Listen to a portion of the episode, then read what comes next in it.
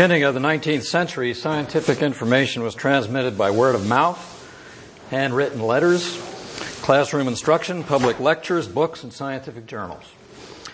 In the two centuries since, communication of all kinds of information has been carried out by radio, telephone, motion pictures, television, tapes, discs, email, websites, blogs, social networks, a vast array of specialized journals, e-books, and even skywriting and body art. Think of Tim Tebow's Bible verses on his eye black.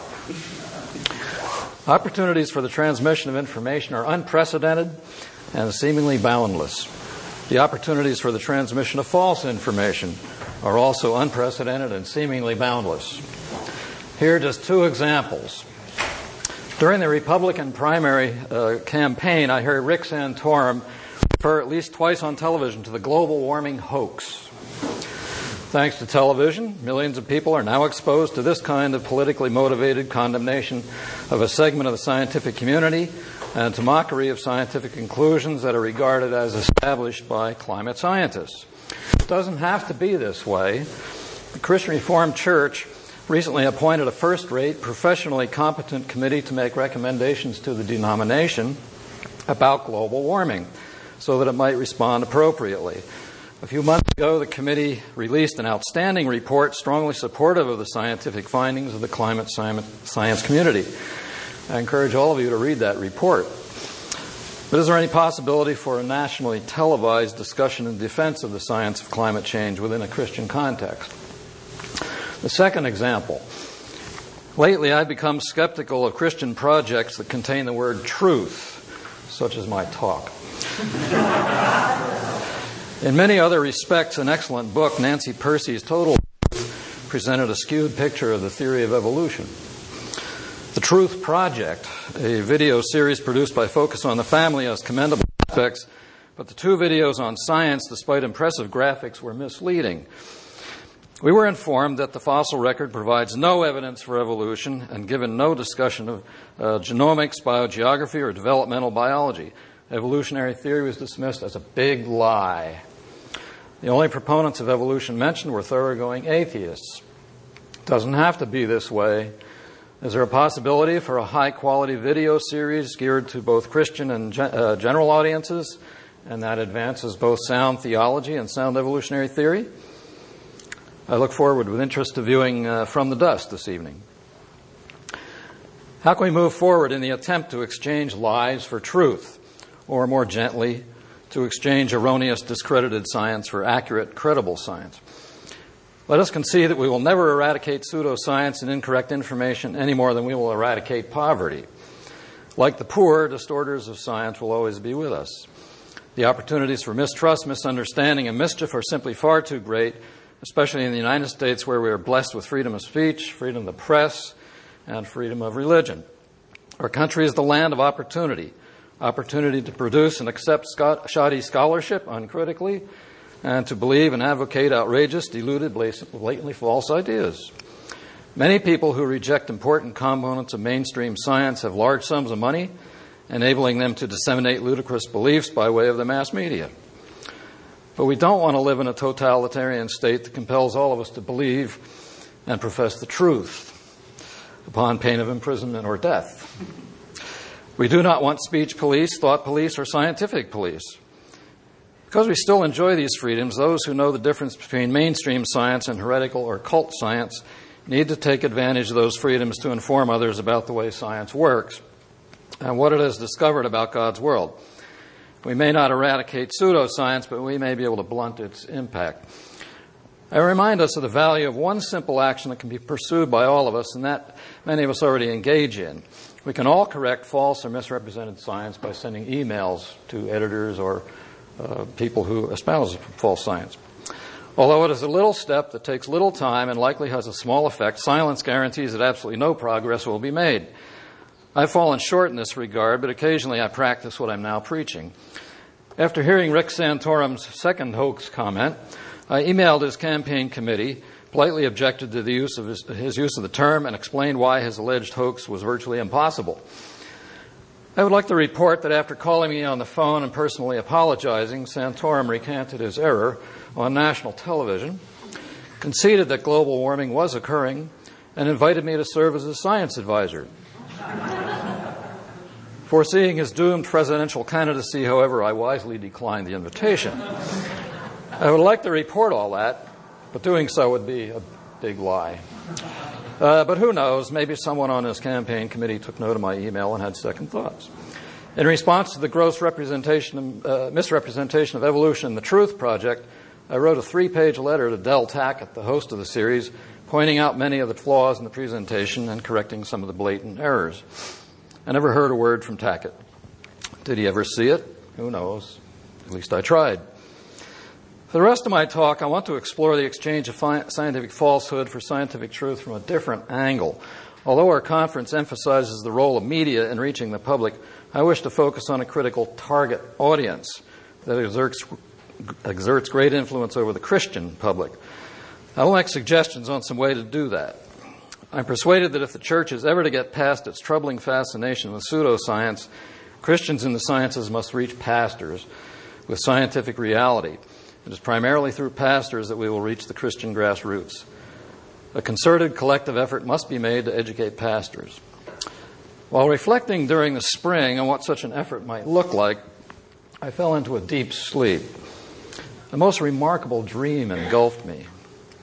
I'm asking you now to leave technology and rigorous logic behind for just a few minutes to accompany me on a journey into the world of fantasy as I recount the gist of my dream. As my dream gradually came into focus, I beheld a vast array of enthusiastic, spirit filled teenage students evidently from the distant future, sometime in the next century perhaps. Each student sensing the call of God to serve in the pastorate was being mentored by his or her own pastor. I wandered about, eavesdropping on various conversations. Filled with the wisdom and insight of spirit filled maturity, these pastors were encouraging the young people to prepare themselves for seminary education and their subsequent pastoral ministry by availing themselves of a solid liberal arts education. Drink deeply from the wells of history and philosophy, they counseled. Delve into the workings of the human mind and psychology. Explore social patterns and structures in sociology courses. Learn Greek if you have the opportunity before you get to seminary.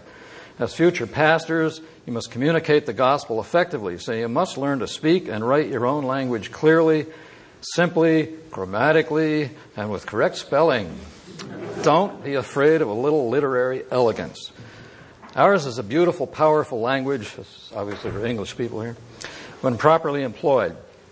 Above all, you must deepen your walk with the Lord by committing yourself to regular prayer and Bible study. I was pleased, but not greatly surprised by the advice that was offered. But then the dream took a bizarre twist. For next I heard these pastors saying something along the following lines. We also encourage you to do something that prospective pastors back in the 20th and early 21st centuries were not accustomed to doing. Devote yourselves to a significant amount of scientific study while you're in college. Take geology, astronomy, and biology courses so that you will learn about the major structures, processes, and history of the cosmos, the earth, and of life. Learn about the physical world you live in. It is, after all, God's creation.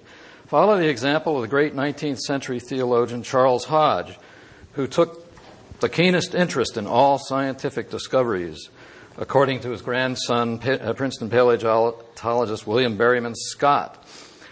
Being greeted with quizzical expressions on the faces of the youthful students, as well as questions regarding the relevance of science to preparation for the ministry, the pastors explained that during their own seminary training and ongoing study of Scripture, while in the pastorate, they were struck by how pervasive the theme of divine creation was throughout the Bible. It dawned on them that preaching about creation had been virtually neglected during their youth, and they recognized the incongruity of paying lip service to God's creation while knowing virtually nothing about his handiwork. They lamented their own ignorance of science generally, and especially their lack of knowledge about their God given home, the earth. Having avoided college science like a room full of rattlesnakes, they now regretted not having learned some geology and astronomy in college and wished that they were better equipped to distinguish genuine scientific knowledge from the pseudo geology that had been advocated by some vocal, well meaning Christians. They also had found out to their dismay that much of what they thought they knew was false. In light of their own inadequate experience with science, they were concerned lest the next generation of pastors repeat their mistake. The advising pastors went on to remind the students that the Psalms repeatedly urge the people of God to praise Him for His wonderful works. It is proper that we should focus on God's glorious, gracious work of redemption of lost sinners, they insisted, but there must be a place and time to praise God for the wondrous inner workings of the cell, or the growth of an embryo, or the social structure of a family of elephants, or the spreading of the seafloor, or the expansion of the cosmos. Why should not some of those works be celebrated in a worship service? They asked. Many of the pastors explained that they were beginning to do just that. But they warned, how can a pastor praise God and worship for his creation if he or she lacks any awareness of the workings of creation? The pastors cautioned the teenagers that according to some Christian leaders, preachers would be wasting time in the pulpit on science because the sole focus should be on the gospel, Jesus, salvation, and evangelism. I was amazed that these dream world pastors thought that restricting oneself in that way would result in failure to preach the whole counsel of God and the whole of Scripture. Such ministry, they were claiming, would impart to congregations a partial, unbalanced, skewed grasp of the totality of Christian faith. Besides, they said, centuries ago, ministers of the gospel seemed to think that it was important to reflect on science from time to time in their sermons and writings, and they were not afraid to do so where appropriate. I was delighted to hear one of the Reformed pastors mention that John Calvin routinely touched on scientific aspects of nature in his sermons on Job and at many points in his commentaries where it was pertinent. Several other giants of church history incorporated the science of their day into their discourses on the doctrine of creation. An Episcopalian priest mentioned Ambrose in his homilies on the Hexameron, and St. Bonaventure in his Breviloquium. Over in one obscure corner, I believe I heard an Orthodox priest refer to John of Damascus and his work on the Orthodox faith. In the eyes of my dream world pastors, if these ancient Christian luminaries did not hesitate to preach about science and write about science, there was little reason why contemporary pastors should not integrate a little scientific insight into some of their sermons. Several mentors urged the students to read an old classic from the early 21st century that had just been reprinted, Proclaim the Wonder, Engaging Science on Sunday by Scott Hoezee. They had found his book a useful resource for how a young preacher might develop sermons that include science. Rarely at a loss for words, like virtually all pastors, these pastors had still more to say to the fresh faced high school students.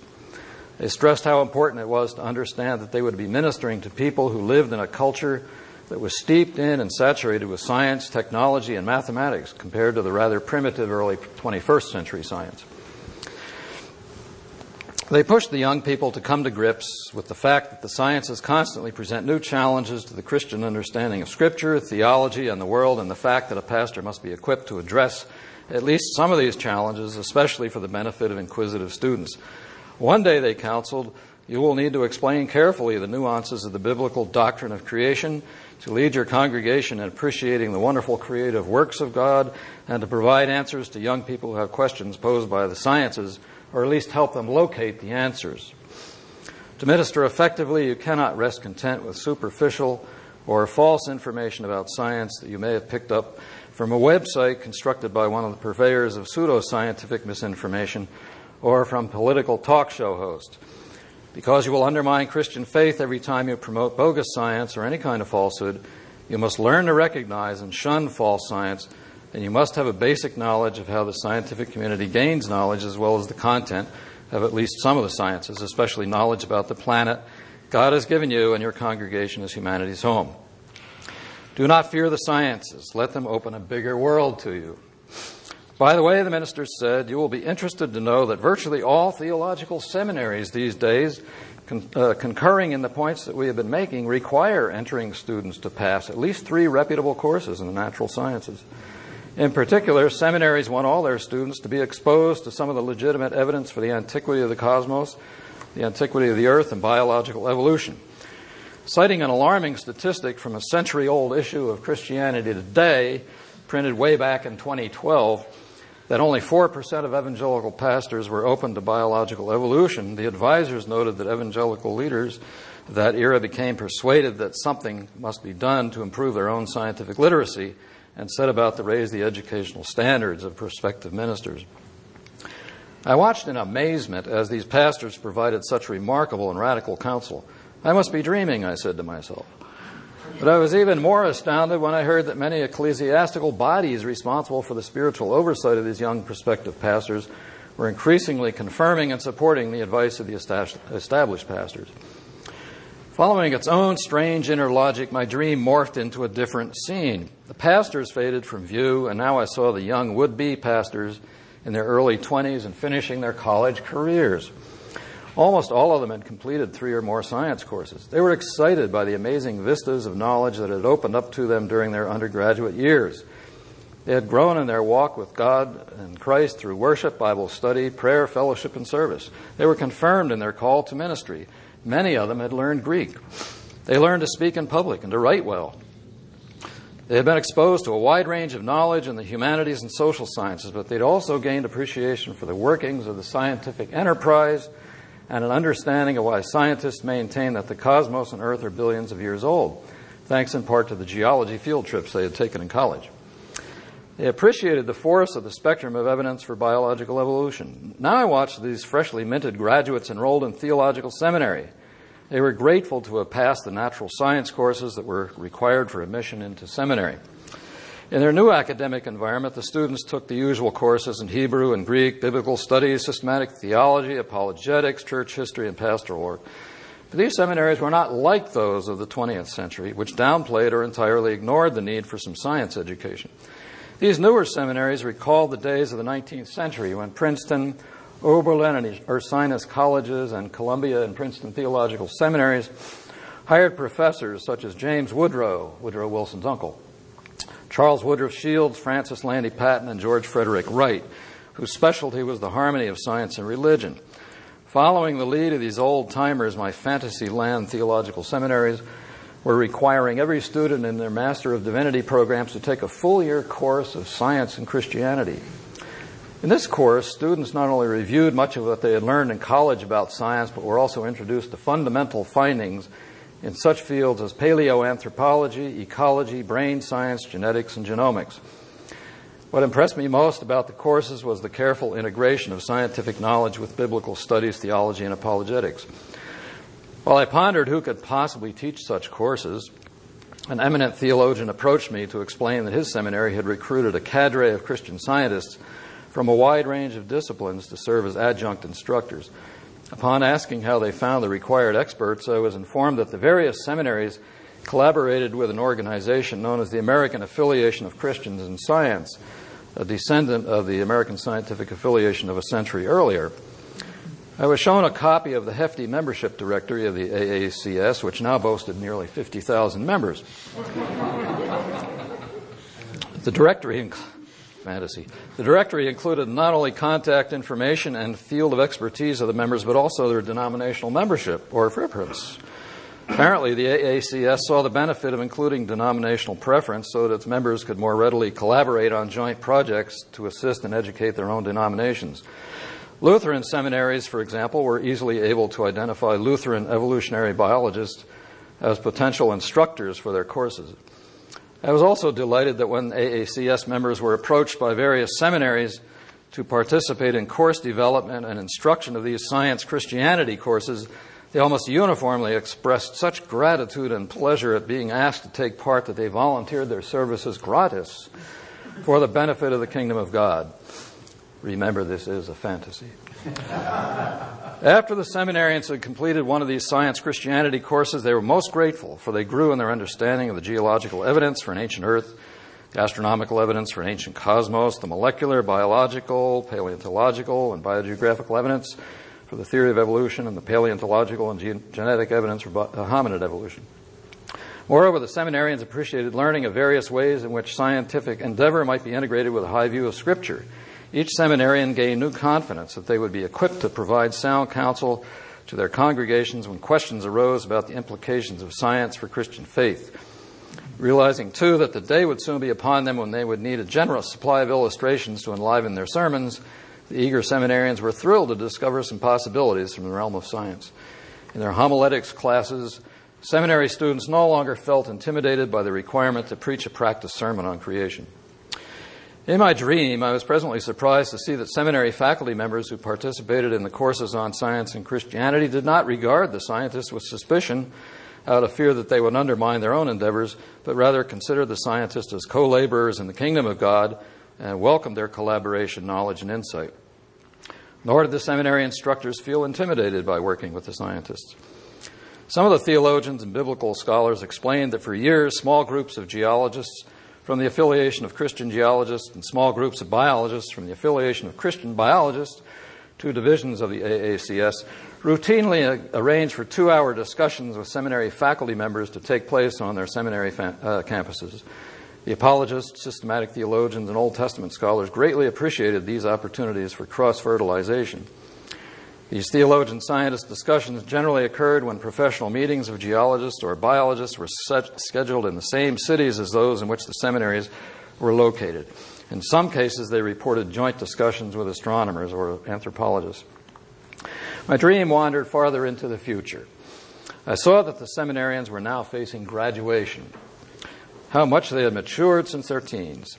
These seminary grads were ready to enter their first pastorates. Their trust in the Lord's direction was mixed with little fear and trepidation. They were excited, but just a bit intimidated to be interviewed for potential pulpit positions. I listened in on some interviews. In addition to the predictable questions about the candidate's spiritual journey, strengths and weaknesses, devotional life, and theology, most of the pastoral interviewers, uh, interviewees were also asked about their intellectual curiosity. The pulpit search committee members wanted to know if the candidates to whom they might extend calls were curious about God's world and about human culture. They wanted to know is this candidate engaged with the wider world? In one interview, I heard a candidate being asked about the kinds of books she read. In another interview, I heard a search committee member ask the following question If you had the opportunity to get an advanced degree in some field other than the pastorate, what would that be?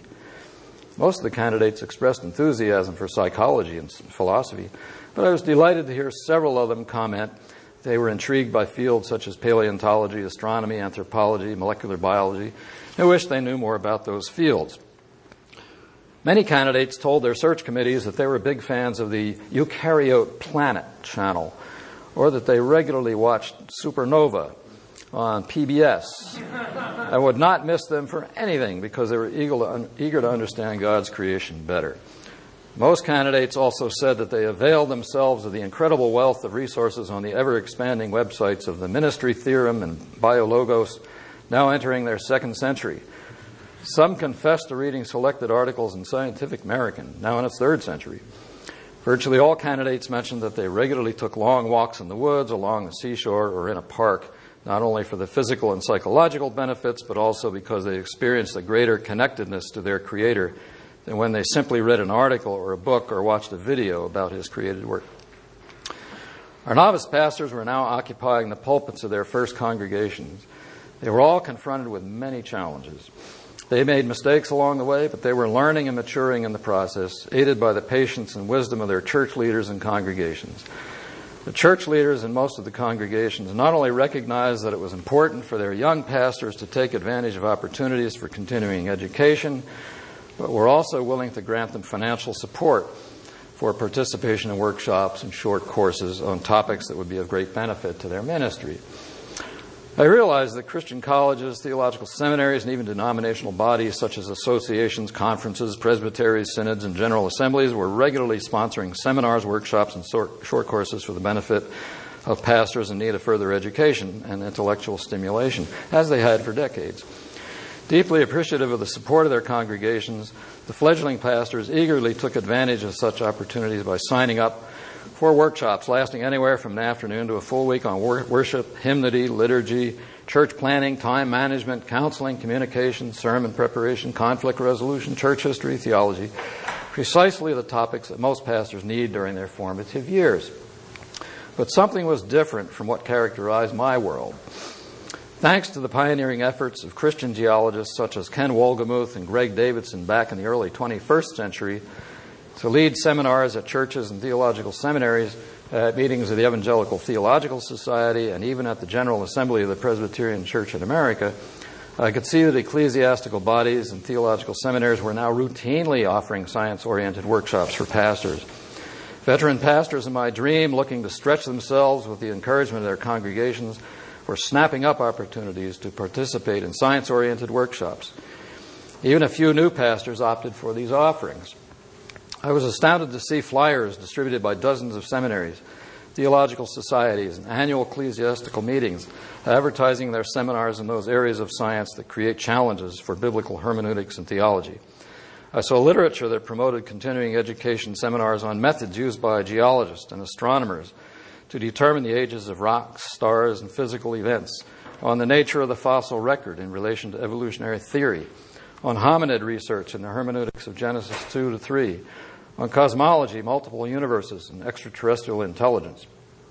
I even saw a flyer for a workshop on the challenge of galactic evangelism.